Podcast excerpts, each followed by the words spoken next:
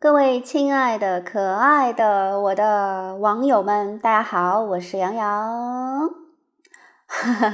呃、有很多网友私信我说，苏老师请问一下，我该如何戒除网瘾，我该如何戒除我喜欢天天打游戏的这个习惯，我该如何让自己像你一样投入很多时间用来学习，用来去用影响力感染更多的人。好，那我就先来回忆一件事情，跟大家讲个故事。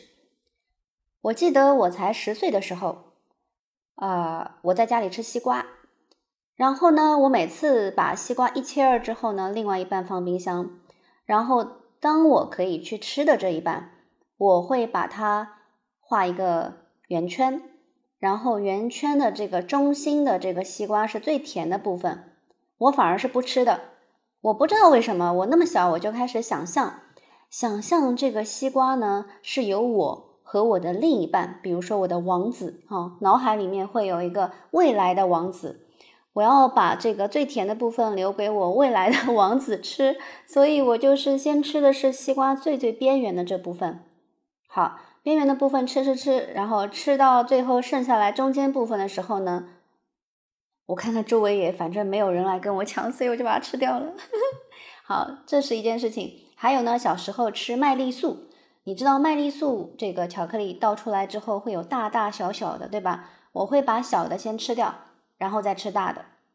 然后呢，呃，前几年身材控制的比较好的时候，我是可以做到连续五年没有喝半瓶饮料，没有喝半滴的碳水化合物的这种饮料，也没有去吃半包零食。你们可以想想这是什么样的意志力啊。那今天呢，我要跟大家分享的是我们怎么样去锻炼自己的这个自控力。比如说有些男生他喜欢经常在网上看美女，呃，甚至是在网上沉迷于这个呃碰不到触不及的这种网络世界，天天去看一些美女直播呀，给他们打赏呀，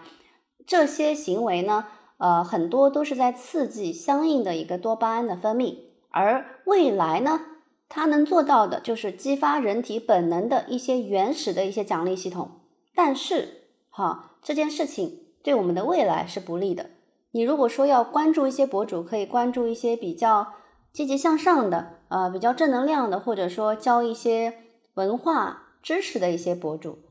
哎，我说的就是我呀。哈哈哈哈，这就是我的目的呀、啊！我就是让你们不要看那种只有美丽躯壳没有灵魂的这种博主。好了，那接下来我们来分享一本书，这本书是叫，我想想啊，这本书名字中文应该是叫《自控力》，我看的是外文版的。嗯，那么大概他说的一个内容，我让大家短时间之内知道啊。作者在书中提到，如果说要强迫自己等待十分钟，十分钟的时间不会太长，但它会很大程度上改变大脑处理奖励的方式，来降低你及时享乐的冲动。比如说，如果说你现在很想吃冰淇淋，那么请等上十分钟再吃。这种意志力方法虽然不可能阻止你所有的及时享乐，但是呢，也能对于我们的这个自制力起到一定的效果。那在这里呢，小苏老师给你总结一下，其实阻断延迟享乐无非是有两种方法，一是物理距离，二是时间距离。也就是说，我们可以利用自己的意志力，把及时两个字给它拖延掉。一旦我们把这个及时享乐的这种方式给拖延掉了，那么你可以运用到生活当中的各个地方。比如说十分钟法则对于烟民是很有效果的，那些抽烟的人民啊，等待十分钟再抽，让烟民降低了戒烟的恐惧和压力，他可以完全不去想戒烟所带来的不安。那么一旦十分钟之后，他通常还是要抽上的，但慢慢的注意力就开始转移了。那我记得那本书里面写到，这个作者他认识一个测试者，几周的时间呢，就降低了一半的吸烟量。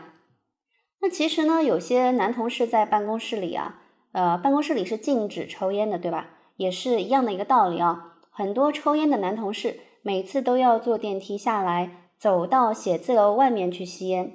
这就严重影响了他们的即时享乐系统。那我们经常会做一些比较让自己即时开心的事情，就是因为没有做到很好的一个物理间隔。一旦我们想到，哎呀，做这件事情如此麻烦，很多人呢也就能忍就忍了。这样一来呢，可以帮助很多抽烟的人啊，大幅的去下降每一天抽烟的支数。有的人甚至于在几年之后呢，干脆不知不觉的把烟给慢慢戒了，这种戒断也不会特别的痛苦。所以说，如果你有什么诱惑，觉得是无法阻挡的，不妨也试试十分钟的延迟法。比如说你想吃肉了，或者像我一样你喜欢吃甜食，喜欢吃巧克力，喜欢吃冰淇淋，那么你可以等个十分钟再吃。有些人喜欢喝酒，想喝酒了，那就十分钟以后再喝，一直照做，不用去管效果，也不用有压力，那么这个结果呢是不会让你失望的。几周和几月之后，你就能看到一个很大的改变。所以呢，小苏老师在这里总结一下啊，即时享乐是人类的天性，但是延迟享乐却可以为你带来更成功的人生，就看你怎么去调节心态了。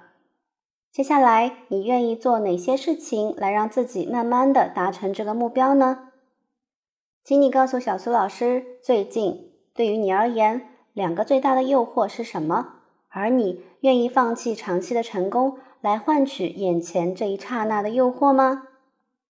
感谢你的收听，我们下期节目再见。更多内容也可以关注我的公众号“易商思维”，或是“中德之桥”，或是“苏洋洋”，还有哪个呀？我忘了，我好像有六个公众号，好吧，就这样，拜拜。